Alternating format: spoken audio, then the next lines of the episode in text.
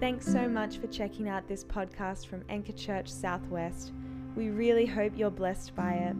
For more teachings, resources, or info, please check out our website anchorchurch.com.au.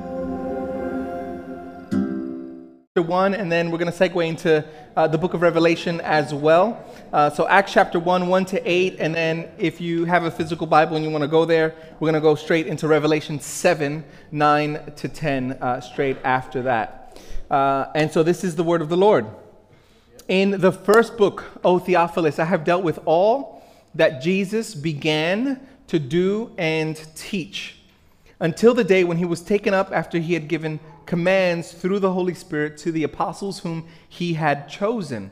He presented himself alive to them after his suffering by many proofs, appearing to them during 40 days and speaking about the kingdom of God. And while staying with them, he ordered them not to depart from Jerusalem, but to wait for the promise of the Father, which he said, You heard from me.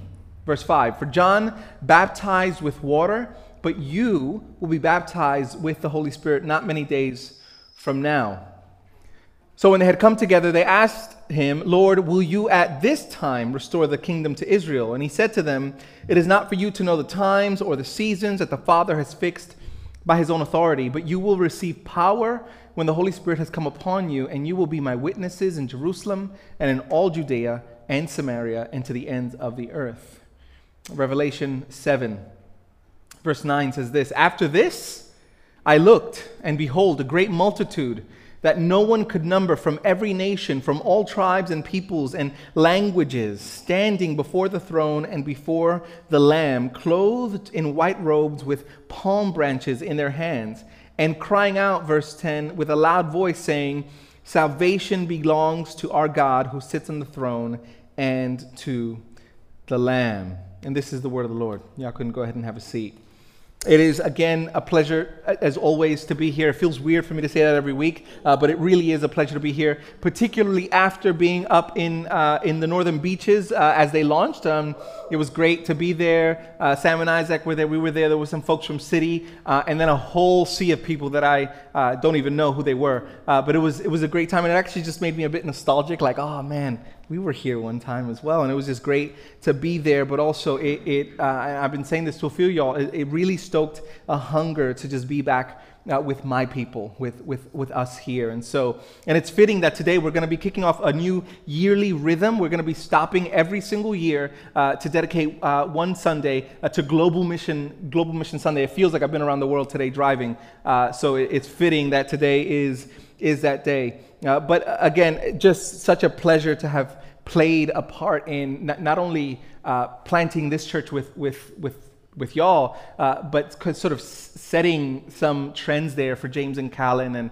and the folks up there. Um, so I want us to really continue to pray for them. I'm going to ask Sebastian later on to come and pray and uh, would love to commit Anchor Northern Beaches uh, to prayer. N- not only partnering with them in prayer, but as, as you know, we put aside 10% of all of our member giving towards uh, church planting. And uh, out of that, uh, we, with Anchor City, are also helping fund Northern Beaches. And so it's just a real honor to partner with them in, in that way, to be called uh, to do that. And it's every single one of us. Every single one of us has been called. If you call Jesus Lord, uh, we've been called not to just receive salvation, but actually to be brokers of it to the world. And uh, today we're going to pause and meditate on God's desire to go to the ends of the earth. Uh, and I want to share something that is going to be deceivingly simple, uh, but I hope uh, deeply profound. And it's, it's this that the mission of God is absolutely unstoppable.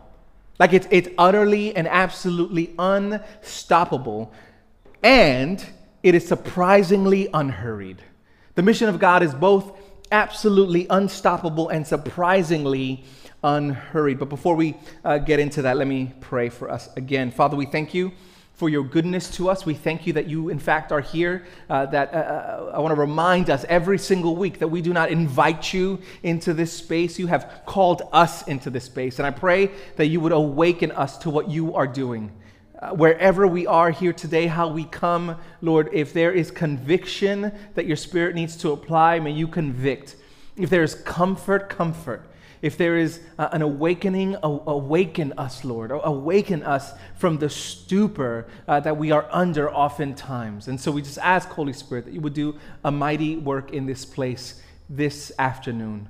And more than anything, Lord, I pray that the words of my mouth and the meditation of my heart be pleasing to you, O Lord, my rock and my redeemer. And the church said, Amen. We live in a crazy world, don't we? In the span of 20 years or so, we have gone through so much as a society. And it's not to say that other societies and other epochs and other ages uh, didn't go through stuff, uh, but there's just a way that we're going through things because we know, because of the way that we can communicate with the world. We've been through so many shifts. Some of us here, not all of us, some of us will remember what it means to live in a pre internet world, right? Uh, it, not everyone had that coming into their homes. Some of us have experienced a pre 9 11 world and a post 9 11 world. Uh, like we, we, we, we've planted a church in the middle of, a, of an epoch changing era, like through COVID 19. Like that's n- nothing to balk at the fact that God has been so gracious and generous to us uh, to, to really just propel us forward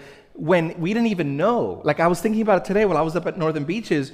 A few weeks out, like if you remember, we didn't even know if we were going to launch publicly. Like that's how up in the air it was for us. But I want to be here. I'm going to unofficially announce this. Don't take this take this with a grain of salt. But I'm going to unofficially announce this that we are no longer in a pandemic. I want to uh, just unofficially say we are no longer in the middle of, at least personally, I don't feel that we are in the middle of a pandemic. It feels like COVID 19 is very well and truly in our rear view mirror, something that we have to just simply live with and manage now. Right? It's just, it's just a world that we live in. It has become furniture. It's a staple of our world. There's been pandemics uh, here and there. They've come, they have gone throughout all of history. So I want to remind us that this is not something that only we've gone through throughout history. There have been several pandemics. I want to name a few, just to put us into perspective. There was uh, 5 million people died during the Antonine plague in the second century. The plague of, Justin, of Justinian took 30 to 50, right? Did I say Justinian? Did I say Justin Timberlake? My love, okay. Uh, the plague of Justinian took took uh, 30 to 50 million people in the 6th century. In the 8th century, there was a Japanese smallpox epidemic that took about 1 million lives. Uh, the greatest of them all, the bubonic plague, the Black Death, took 200 million people in the 14th century. Uh, fast forward to the 16th century, there was another plague that took 56 million people from, by smallpox on and on. You have the Spanish flu, the Russian flu, the Asian flu in the 1950s, the Hong Kong flu in the 60s and early 70s. It took about 70, about 2 million people. And then we have SARS and MERS and Ebola and swine. It took about 2 million people in a very recent history. And our own beloved COVID 19 is clocking at about 6 million lives and counting depending on how you count that. Now, pandemics and germs, we have to understand, uh, they've disrupted our lives, like severely disrupted our lives, but it's nothing, nothing new. In fact, you know, I remember about a year ago uh, explaining this to you that at the time, about a year ago, if you took every single COVID 19 particle, that was in circulation in the world, you can fit it inside a 375 mil Coke can. That is wild to think that something that can fit, at least a year ago, something that can fit in a 375 mil can has disrupted our world the way it has. Like it's, it's wild to think that something so small, so, so, so microscopic can change our world the way it did. And in essence, it feels unstoppable. It's felt unstoppable. And it's not very different to the reality that I want to highlight here today that the reality that the early followers of Jesus, a group so small, no bigger than what we can fit in this room today, right? A group so small, no bigger than us, changed the world. And that's not insignificant. Although we seem insignificant, it seemed insignificant to think that 70 disciples of Jesus could turn the world upside down. They became a force that was absolutely unstoppable with the gospel in their hands and on their lips. And it starts right here in the book of Acts, chapter 1. I want to read it again. It says, In the first book, O Theophilus, I have dealt with all that Jesus began to do and to teach until the day when he was taken up after he had given commands through the Holy Spirit to the apostles that he had chosen. He presented himself alive to them after suffering by many proofs, appearing to them during 40 days and speaking about the kingdom of God. And while staying with them, he ordered them not to depart from Jerusalem, but to wait for the promise of the Father, which he said, You heard from me, for John baptized with water, but you will be baptized with the Holy Spirit not many days from now. He's speaking of what we see in Acts chapter 2 when the Spirit comes down on the day of Pentecost. And it's difficult. It's difficult for us to enter into the experience of the first followers of Jesus. You have to remember that at this point, Jesus had been risen now for 40 days, a, a bit over a month. And try to picture this that the, the person that you have placed all of your hope in has been taken from you has been murdered, has been tortured. The, the, the thing that you, you put all your, the basket where you put all your eggs in, this Jesus basket was taken away from you, dead, gone, murdered. The hope of their national liberation, gone. The desire to see God's rule enacted in the world, finished. Death had killed the mission right? And we forget this. We, we, we pass by Friday so quickly that we forget that they had to sit there for a couple days, like just not knowing what to do. The mission was dead. Death had killed the author of life. And what they find out on Sunday morning is that death had been swallowed up in victory, as Paul calls it, that their Messiah was alive, that not even death could stop the mission, that not even death could stop the Messiah. And not without setbacks, we see all through the book of Acts the word spreading over and over and over again. There's this, there's this tagline in the book of Acts. If you, if you read it again, I want you to follow it. It says that the word grew. Th- those are like chapter markers in the book of Acts. The word continue to grow, to be preached in the face of opposition. And in fact, it was in the face of persecution that the church grew, right? And this happens over and over again. What we see is that oftentimes when modern governments and ancient governments, and when they try to put a lid on Christianity, what happens is that it begins to explode. It begins to ferment and explode. From a band of 70 or so disciples, there are today approximately 2.3 billion people scattered in our world who practice some form of Christianity today. And if there were a face, listen, if there were a face that we would post up a face for who the, the average Christian is. I'm not sure what you have in your mind. Usually we think it looks like us. But the average Christian in the world today is a poor, young, uneducated woman in sub Saharan Africa.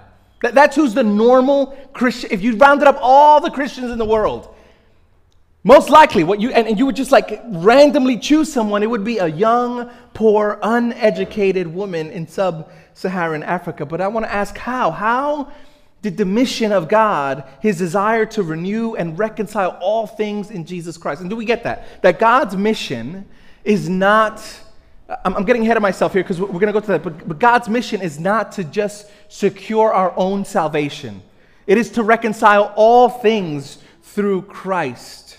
How is it that despite opposition and despite persecution and despite hardships, how is it in a time where in the early church it was disadvantage it was it wasn't to your advantage that you become a christian. You get that. Now it, it, like become a christian or, or not it, it, may not make you lose your job. In our culture it's not going to lead to persecution. How is it that during the first few centuries where to sign up where, where, where to pledge allegiance to Jesus could mean your death, could mean that you were ostracized, could mean that you've lost your friends and your, your, your social circles. Like, uh, would we be willing to pay that price today? How is it that the church could explode under such circumstances where it was not to anyone's, anyone's advantage to become a Christian? How is it that the church continued to grow? I want to go back to verse 5 where, where John, uh, uh, Jesus reminds them, For John baptized with water, but you will be baptized with the Holy Spirit not many days from now. Simply put, and not to be overly simplistic and deny political and social and cultural and geographic realities in the early church, Put simply, when we get to the bottom of everything, the reason why the mission of God is unstoppable, the reason why we can continue to go is because of the empowering presence of the Holy Spirit. Because this is the reality that we can do nothing, nothing apart from the Spirit of God. And Jesus, it's interesting, he orders them to not go anywhere. Like, this is wild to me. It's wild uh, and it seems so counterintuitive because, listen, the Lord is risen. Right? Death has been defeated. The devil has been conquered. Why do we have to wait? They're commanded to wait because of this. Because to engage in the mission of God without the Spirit of God would lead them to generate a whole lot of activity that in the end will not amount to much. And maybe some of us are there. We're, we're feeling uh, that we are burnt out, or we're feeling uh, like, like we, we can't give any more to do anything anything apart from the empowering presence of God is only going to lead to burnout and to exhaustion and to frustration, to this perpetual feeling that we are spinning our wheels in the mud and going nowhere.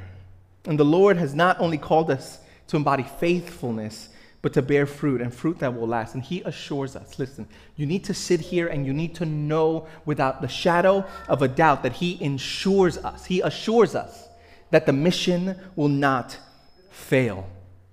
Now, it might not go the way you think it will go. It definitely doesn't mean that we're going to be spared from hardships. It may not look the way you think. It may not pan out the way you think. Winning in the kingdom of God could look very different from what you think it could look like. Every, every month, I'm trying to spend uh, some time reading the book of Hebrews. And I, want to read the book of Hebrews in one setting. It'll take you about 40 to 45 minutes because it's, it's actually originally a sermon. So it's meant to be read all together. And it was a sermon that was preached so that the Christians in the early church would endure. But whenever I get to chapter 11, it blows me away because this chapter is talking about faith, right? Faith this, faith that. If you grew up in church, it was called the Hall of Faith. Uh, if you went to VBS or something like that, I'm sorry that I had to bring that up. Uh, but uh, for some, like in, in chapter 11, victory looks a certain way and another. For some, it meant Enoch didn't taste death, right? Like, I, I want that kind of victory. Uh, for Noah, it meant he was able to build the ark. For Sarah, she was able to conceive. By faith, it says Moses led the people through the Red Sea. And then verse 32 says this And what more shall I say? For time would fail me to tell of Gideon and Barak and Samson and Jephthah and of David and Samuel and the prophets who through faith conquered kingdoms, enforced justice, obtained promises, stopped the mouths of lions, quenched the power of fire, escaped the edge of the sword, were made strong out of weakness, became mighty in war, put foreign armies to flight quenched the power, women, sorry, women received back their dead by resurrection. And then there's this turn, right? Like so far, let me go back. So far, like this is looking great for us. This is looking so good for Team Jesus, right? Like conquering kingdoms, enforcing justice, quenching fire, right? And then, like he just, some were tortured, right? Refusing to accept release so that they might rise again to a better life. Others suffered mocking and flogging and even chains and imprisonment. They were stoned. They were sawn in two. Like this is William Wallace stuff, right? They went about in skins of sheep and goats, destitute, afflicted, mistreated. The question for us is do we have a certain picture in our mind of what it looks like for the mission to go forward? Are we able to say with abandon that we will abandon our lives to the will and the purposes of God? Because this may be what He's calling us to. I, I don't know what's, hap- what's going to happen in the world in 10, 15, 20, 30, 40 years. I, I simply don't know. But what will happen if we ever get to a point where it becomes costly to follow Jesus? where it becomes costly to continue on with the mission of God. I mean, this turns real quick on a dime from, from an idea of victory to being sawn in two. It's wild. We are called to something so radical, this radical abandonment to the will of God. And the question for us is can we say yes regardless of what's going to happen to us? Because the mission of God is going to go forward with or without us. He would like to do it with us. Our, our Father is calling us to go to work with Him. And yet, it may not look the way we think it could look. Because to partner with God for the renewal of all things, we must be prepared to live within a reality that is not orchestrated by my plans, by your plans. We must live with a radical abandonment to the will and the plan and the purposes of God, come what may. The point is this that regardless, regardless of our particular circumstances that we may find ourselves in, or our government in, or the state of our world, things that we should care about, by the way, things that we should work towards, things that we have agency in, regardless of how easy or how difficult things may be, the, what, what, what I want you to sort of settle for yourself today is that the mission of God, what He is doing in the world, is absolutely unstoppable. You are on the right side of history even when it doesn't look that way. And that's why Jesus can say in Matthew 16 that not even the gates of hell will prevail over the church. Like, not even hell, all of hell will prevail over the church. Think about that for a moment. We often think that the church is somehow on the defensive in our culture. That, that's, that's how we feel. That's how we're, we're made to feel. That's how we're made to think. Have you ever seen someone go into battle with a gate? It, it, doesn't happen, right? A gate is a defensive mechanism. A gate is something you shut to protect yourself. And the church is not on the defense, it is in fact on the offense. It is storming the gates of hell. That, that is what the church is doing. Every single person that you forgive when, it, it you, when maybe you shouldn't, right? Like when everything around you is saying you shouldn't forgive them. Every single person that you help and you pray for, every single person that you reconcile with, despite the fact that some funky stuff has happened between you, when that happens, that is you storming the gates of hell. Hell would say that you shouldn't forgive the person. Hell would say that you should keep all of your money to yourself. Hell would say that you should be jealous to guard your time only for yourself and spend it on you. And yet, storming the gates of hell may not look the way we think. Storming, storming the gates of hell means that as we listen to the words of Jesus in the Sermon on the Mount and we practice them in faith, that is storming the gates of hell. And that is what we are called to. That is what the, the, the, darkest, deepest, fiery pit of hell would never be able to conquer. Listen, there is nothing, nothing, I wrote that in bold, nothing. There is nothing, nothing, nothing that is a real and true threat to the gospel moving forward. It is a lie when you hear all these preachers or the news or someone saying, This is the new threat to the gospel. There is no real threat to the gospel. Okay, let me just say this. There is no real threat to the gospel. The gospel will continue to go forward, it is absolutely unstoppable. But the mission of God is also surprisingly unhurried. It is, it is not in a rush. Listen to what happens in the next couple verses. Verse 6, Acts chapter 1. So when they had come together, they asked him, speaking to Jesus, Lord, will you at this time restore the kingdom to Israel? And Jesus responds to them, It is not for you to know times or seasons that the Father has fixed by his own authority, but you will receive power when the Holy Spirit has come upon you, and you will be my witnesses, my martyrs in Jerusalem and in all Judea and Samaria and to the ends of the earth. And so, right off the heels of Jesus telling his disciples, listen, you need to chill, you need to wait, their impatience rears their ugly heads. They want to know and they want to know now what Jesus' plan is. This is something of what they're saying. They're saying, okay, so you've suffered, you've been betrayed, you were tortured, you were tried in a kangaroo court, you died a brutal death, a public and humiliating death. You were buried for three days and you've resurrected to new life, something that no one expected was going to happen. And now you've been teaching us for 40 days about the kingdom of God. And we want to know will you now finally restore the earthly kingdom of God through and with the ethnic people Israel? That is what they're asking. This blows my mind that these guys were walking with Jesus all this time.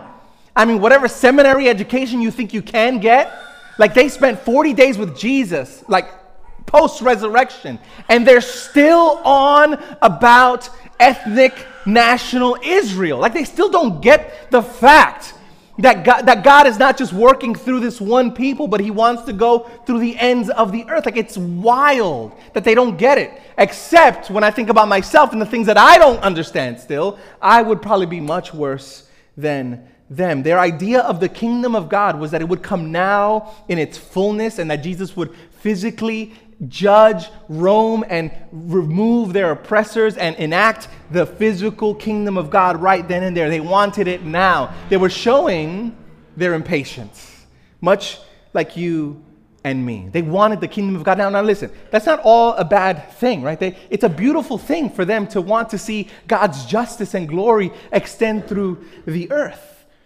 They had this vision in their mind from Isaiah chapter 2 where it says, In the last days, the mountain of the Lord's temple will be established as the highest of the mountains. It will be exalted above the hills, and all nations will stream to it. Many peoples will come and say, Come, let us go up to the mountain of the Lord, to the temple of the God of Jacob. He will teach us his ways so that we may walk in his paths. The law will go out from Zion, the word of the Lord from Jerusalem. This is beautiful. And he will judge between nations and will settle disputes between many peoples. And they will beat their swords into plowshares and their spears into pruning hooks, right? Like they, they will take things that are meant for destruction and will make them for the cultivation and the beauty of the earth. Nation will not take up sword against nation, nor will they train for war any more. Like that is a beautiful vision that we, we should want to be like the disciples and say, is it now that you're going to do it? Is it now? Is it in this way? And yet, and yet, and yet, Jesus says, chill. That that's not the way that we're going to go about it. They would have already gotten a real sense that the mission of God, what He is doing in the world to renew and reconcile all things to Himself, was absolutely unstoppable. I mean, even death, the final enemy, could not stop it. But they continued to fail to grasp that the mission of God is also unhurried, that it is absolutely unstoppable, but it is surprisingly unhurried. The disciples here are marked by impatience, like deep, deep impatience, by hurry. But the mission of God will not only be accomplished in His way, but only in His timing. It's marked. And what, what I want this church to be, what I want you to be marked by, and me to be marked by, and this church to be marked by, as we are the people of God, is this patient urgency. There is this urgency to speak the gospel. There's an urgency to be formed into the people of God. There's this urgency to have Christ formed in us, and yet we do that patiently. The church father Tertullian called it a patient urgency. I love that. There are things to do. There are sermons to preach, bodies to heal, the poor to feed, the naked to clothe, the gospel to be preached in its fullness. And yet, we do that not in a spirit of frenetic anxiety. We do that knowing that God is in control, and so we need not worry. And they ask, Now, Lord, now, now, will you do it now? But Jesus, like the G that he is, says, Chill out. That's not for you to know. Like he, Jesus doesn't like tell us everything, right? That's not for you to know, but just know that you're gonna receive power, and you will be my martyrs, my witnesses to the ends of the earth. Jesus is calling them to the mission of God, of calling all nations to himself. And it's interesting. It's interesting that he doesn't do this based on their natural abilities. He doesn't say, okay, the greatest evangelist of you, that, that's who I'm sending out. The people person, the, the, if you're comfortable speaking to people, I'll send you out. But, it, but if you're not, then you're excused somehow, right? He, he sends them all out. And this is God's mission, first and foremost, not our own, not our timing, not based on our natural abilities. And we are called to engage in the mission of God, which I want to make clear to you again, which is to reconcile and renew all things in Christ with patience. Did you know there were no missions agencies in the early church? There were no conferences about mission. There were no books written about mission. There were no uh, uh, uh, uh courses about how to share the gospel with your friends. There was, there was nothing on how to do evangelism. Now, I'm not against any of those things, but I wonder if in the modern church, if in, in our life, we use those things as a, as a way to cover up the fact that we're not operating in the Spirit's power right? Like we use all of these things to, to maybe cover up the fact to just maybe we just need to, to know a couple more tips and tools. I wonder if you remember the woman at the well in John chapter 4, I wonder if right after she encountered Jesus, did she go to like an evangelism course? Right? She encountered Jesus. And what did she do? She went back to the people who hated her, the people who berated her, the people who shamed her, her enemies. And she, she says, Come and see the man who has told me everything about my life. She needed nothing except the empowering presence of the Holy Spirit. And we often ourselves will lack the patience to sustain the urgency of the gospel. And I want us to just pause here for a moment and just help us to get a, a sense of just how slow God is prone to work, just how incredibly slow the Trinity actually is. The age of the universe is estimated to be about 13 point, I'm not arguing with you after this, by the way, uh, but the age of the universe is estimated to be about 13.8 billion years. Now, I don't mean to scandalize any, anyone here, uh, but I, I tend to believe that's correct. The Earth being 4.5 billion years old, it's hard for us to comprehend that kind of time. Uh, now, some of you here may believe that the Earth is uh, just about 7,000 years old, and regardless of where you sit, whether, I mean, that's a it's a large gap, right? But it's not so much a matter of difference, but of degree, right? Those are two different sort of time markers, but still, they're very, very, very large. And when Paul writes in Galatians 4 4 that at the fullness of time, Jesus came forth, that God sent forth Jesus to redeem and to renew humanity, whether we're talking about 5,000 years between Adam and Jesus or billions of years, that's a long time. This is the point that God is not in a rush. God is in no God has all the time in the world. He is not anxious. He is not in a rush. In the first 300 years of the church, they did not write a book on love. They did not write a book on evangelism. They did not what they what they wrote on patience. They actually wrote more about patience than anything else in the first 300 years of the church. In his absolutely wonderful book, it's called The, the Patient Ferment of the Early Church. Uh, Alan Kreider, he, he says this.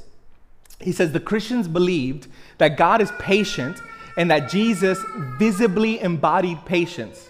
And they concluded that they, trusting in God, should be patient, not controlling events, not anxious or in a hurry, and never using force to achieve their ends. We, much like the disciples, want to control the coming of the kingdom. We are in a hurry.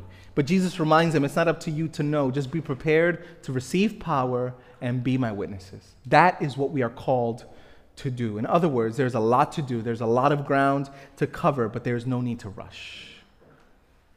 And I know for a lot of us, we, we feel maybe like we want to rush but there's no need to rush. If we're going to join God in what He's doing in the world, we would be wise to understand that the mission of God is both unstoppable. There's nothing that can stop the gospel, and yet it is both unstoppable and unhurried. And this cultivation of patience will be key for us as we continue to grow as a church. I love what Alan Kreider says again. He, he talks about patience and how and what it means for us. Patience, first of all, is rooted in the character of God. God, is, have you ever thought that God is patient? He's not in a rush. Not only with you and your own character and being formed in Christ, but He's simply not in a rush. God's gospel goes out across centuries, not just months and years. We, we, we seem to think that, that God works in, in, in days and weeks and months and years, but it took centuries centuries for the Roman Empire to even feel that Christianity was a force. God is not in a rush. The heart of patience is revealed in the incarnation of Jesus. And as we hear those cries in the back, and I always want to say, never, parents, never feel anxious or worried about cries because it, it is a visceral, that is a sermon. That is a visceral reminder that the God who, have, has, have y'all seen the, the, the new, like, uh, uh, uh, ga- galaxy photos that have come out, like putting Hubble to shame, right? Like James Webb. Like it's amazing that God would open his mouth, that comes out of his mouth. And so does that noise. So does that sound of crying.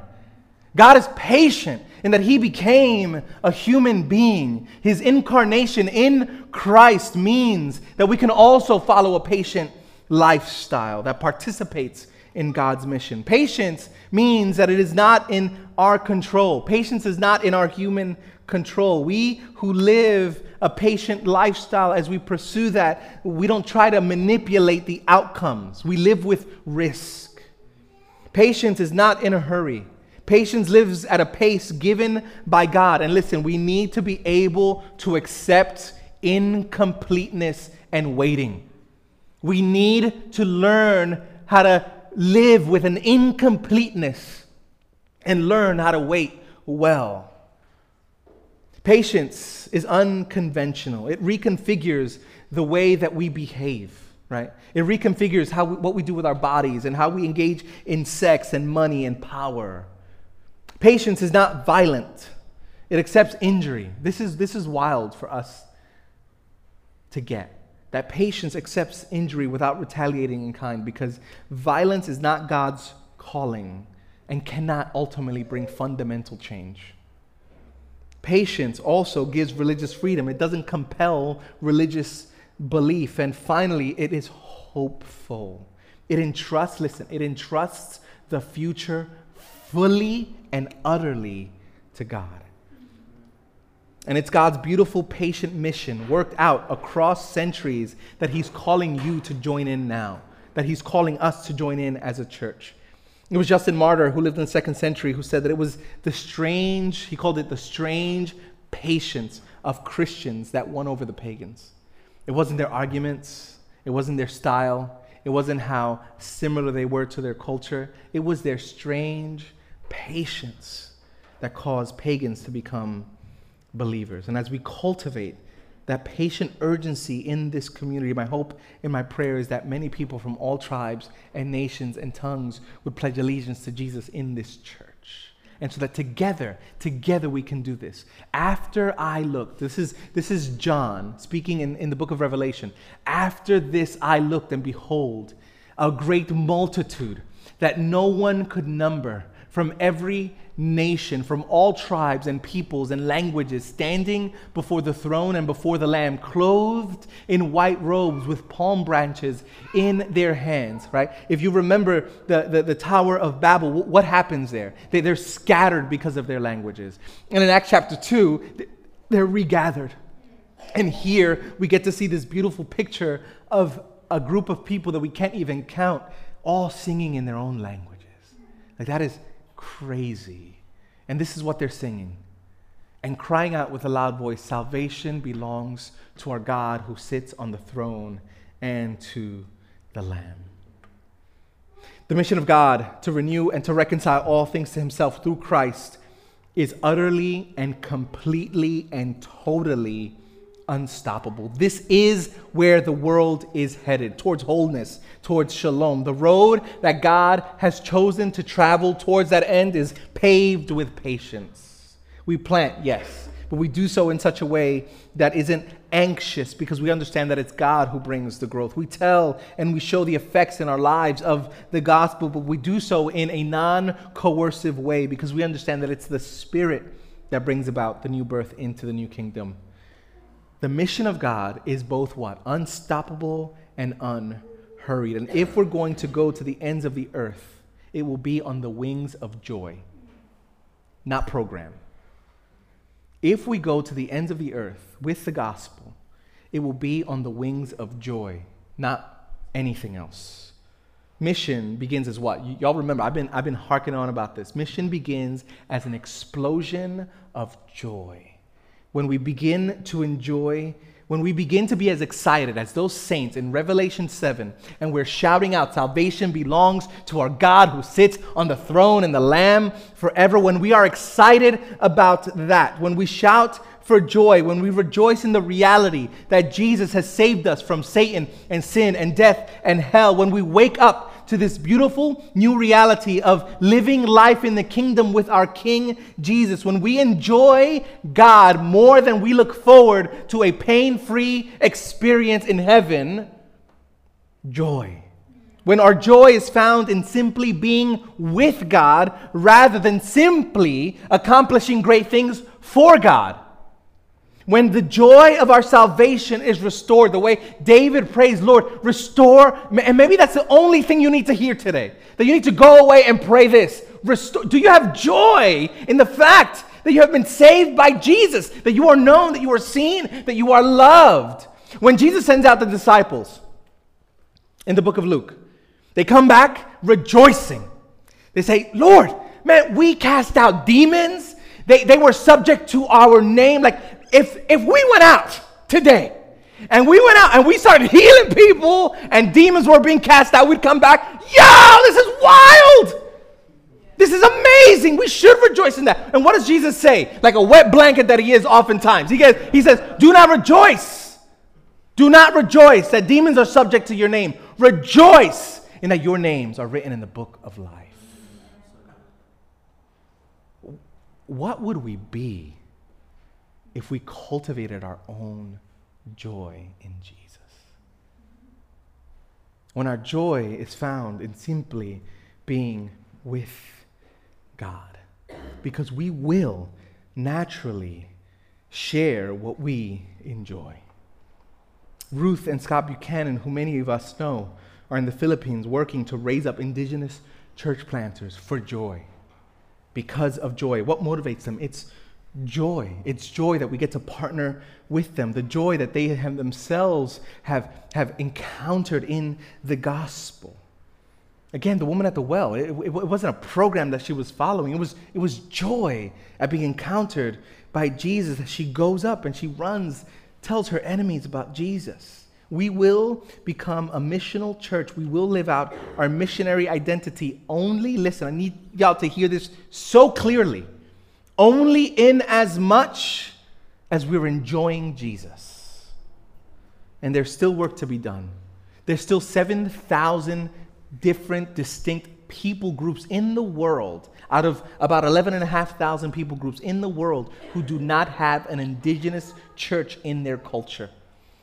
That le- less than 2% of them are Christians so many languages that the Bible, that the scriptures have not been translated into yet. There is still a hell of a lot of work to do, and yet we do it in a way that isn't anxious, that is non coercive, that understands and gives over the power, knowing that God is in control. My prayer and my hope, as I invite the band up, my prayer and my hope is that we would be fueled by this vision, by this sure hope that one day every knee will bow and every tongue will confess that the Messiah, Jesus, is Lord and King.